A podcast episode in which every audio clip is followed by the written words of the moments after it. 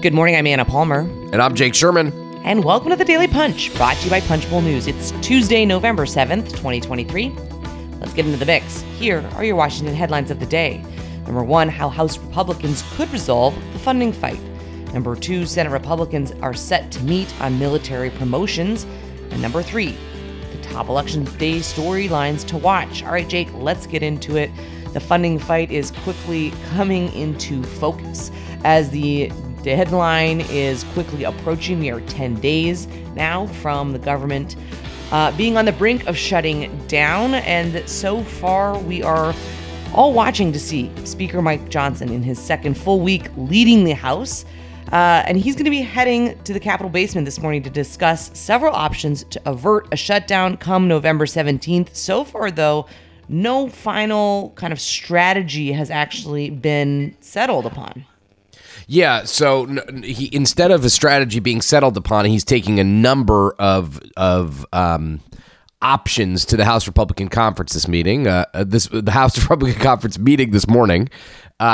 So he's kicking this out to the conference basically, and that's I would say a risky proposition because they're going to want things that can't happen at the House Republican Conference. And we've seen that, goodness, a million times over the last more than a decade. But Johnson is in his let's change Washington phase. And that's a phase that, I guess a bunch of speakers go through, but most speakers go through that recognizing that their job is not to change the institution, or maybe that's what they view their job as, but it's not. The primary goal is to avert a government shutdown. And if you're a Republican, you're looking at President Joe Biden's bad approval ratings, his bad numbers in critical states for 2024, and you'd probably not want to shut down the government. At least that would be the logical thing. So let me just run through what their options are. Number one is what they're calling a laddered CR. This is very confusing. It's new to most people in Washington. The old laddered CR, not something that has been tried often. No, this is like an RSC idea, and I don't mean that in a disparaging way, but when you don't have any power and you could just kind of dream up ideas about what might, work or what might be an interesting proposition, you do that. You come up with things like this. This is from the Freedom Caucus, from Andy Harris, and this basically would group four easy, and I say easy in air quotes, easy to pass appropriation bills in one CR, and that would pass that until December 9th or early December. People are floating the 9 whatever. I don't really know what it. I don't think anyone knows what it is. And then number two, it would take the rest of the bills, the eight remaining bills, and set those for January.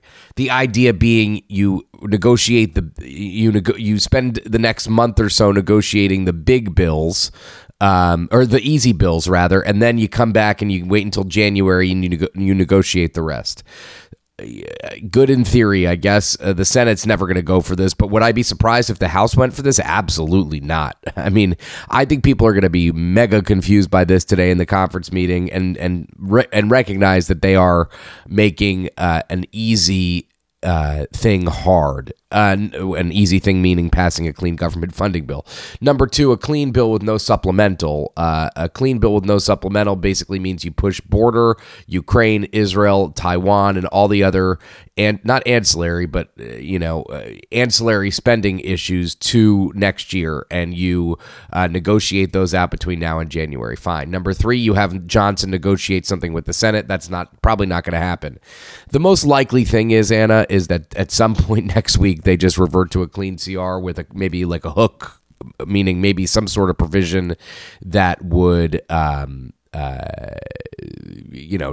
unquote, jam the Senate on one issue. Nothing actually is going to jam them. But meanwhile, in the Senate, they're just getting ready to jam the House. They're putting together a big bill. The whole idea of the laddered CR is to avert an omnibus. So, Anna, it is November 7th. The House is gone Thursday night. They're not passing a CR this week, so they're going to have to figure this out all next week, which to me, based on logic, it means there's a non-zero chance for a shutdown next week. Certainly, and I think the thing we haven't talked about here that is important, right? You mentioned, noted, President Joe Biden, his tough poll numbers coming out over the weekend in the New York Times poll. He would love nothing more than to get into a government shutdown funding fight with House Republicans. That is something that I think you'd certainly see Democrats kind of buoy them to say, you know, this is another example of House Republicans being unserious, unwilling to actually govern and deal with reality. And the fact that you have, again, this dynamic where you have Senate Democrats, Republicans in the Senate and the White House likely to be largely on the same pathway, right? To say, let's move forward on a big bill. Let's move forward on an omni or a megabus. And when you have that dynamic against a very nascent Speaker Johnson, it is going to be a tough thing to navigate and to kind of continue to rally the troops, especially when you're kind of coming at it with a multi-tiered potential, you know, kind of throw the spaghetti at the wall and see what sticks approach in the conference meeting. Yeah, dare I say, Johnson seems to be overthinking this. A laddered seat. I mean, I understand they want to avoid an omnibus at the end of the year. A laddered CR, just like they are not going to accept an omnibus, the Senate is not going to is probably I don't know. It's who knows for sure is probably not going to take a Freedom Caucus laddered CR. Don't know that for sure, but that's just my that is my gut at this point. The odds are against them. That is for sure on that one. All right, let's move on to the number 2 story of the morning, the warring Senate GOP and its factions over Senator Tommy Tuberville, the Republican from Alabama, and his blockade over military promotion. We've got some news this morning from Andrew Desiderio, noting that Tuberville is going to be circulating a memo ahead of a special GOP conference meeting today that will outline his openness, or lack thereof, to some of the off-ramps floated both publicly and privately for ending his months-long military promotions blockade.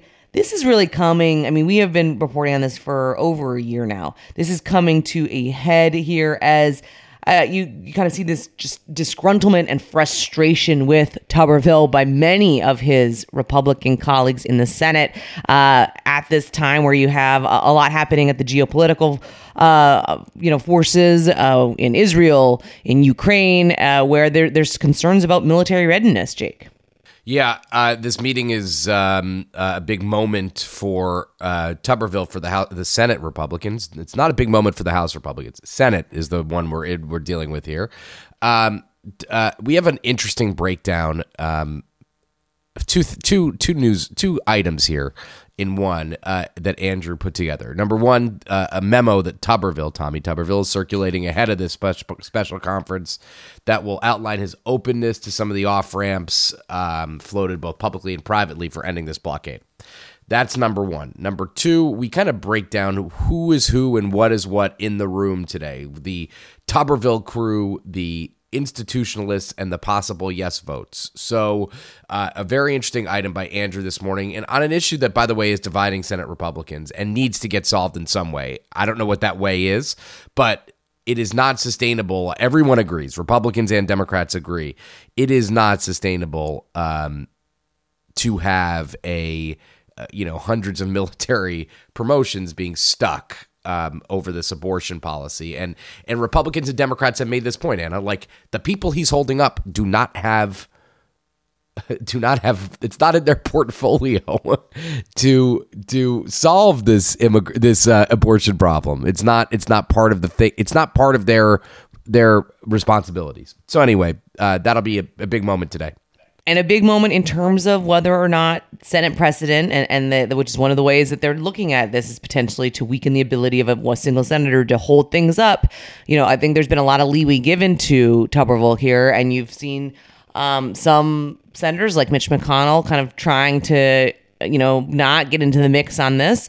But certainly, as you say, there's a more and more pressure to find a way forward here You know, that's going to be something to watch here, because you're going to have both Senate and Democratic senators who are hesitant to try to minimize, you know, kind of any changes to the Senate that are, you know, and kind of change the precedent there. So that's always something interesting to watch. Let's move on to the number 3 story of the morning, the top storylines on Election Day. It is Election Day in America. Hard to believe it, with key races stretching from Rhode Island to Ohio to Virginia. And Max Cohen breaks this all down for us this morning, Jake. Of course, there's the Rhode Island special election. Gabe Amo is expected to win that special election in Rhode Island. His first district, that's filling the seat of former Representative David Cicilline. So that's going to be an interesting one to watch. Also, abortion rights on the ballot in Ohio once again. Will be interesting to see whether or not that this measure, which is giving the right to abortion in the state constitution, if that moves forward, it will be the second time in this year that the Buckeye State has, you know, kind of played a critical role when it comes to abortion legislation, and could pretend to a larger potential issue in 2024. Yeah, we've covered a lot about this this ballot initiative over the months. It is fascinating. The Democrats got a big victory back a couple months ago. I don't remember when it was about the threshold here on changing the Constitution. Republicans wanted it higher. Democrats wanted it lower. Democrats won. Gabe Amo is going to win that seat. He's a Democrat. That helps Democrats' numbers. There's also a seat that's coming up in Utah that is going to go back to Republicans. There's a Republican absence there. And listen, Republicans are going to make a big deal if they win the legislature in Virginia. So that is roughly where we stand here on November 7th, 2023. And just a note for those who are part of our morning newsletter, free morning newsletter subscription, we have a special edition tally coming out later this morning that is going to detail all of the kind of focuses that we have going into the 24th cycle from the House, from the Senate's perspective, and more. So be on the lookout for that special edition newsletter. Also this morning, I'm going to be joining Representative Kat Cammack on stage, the Republican from Florida, at 9 a.m.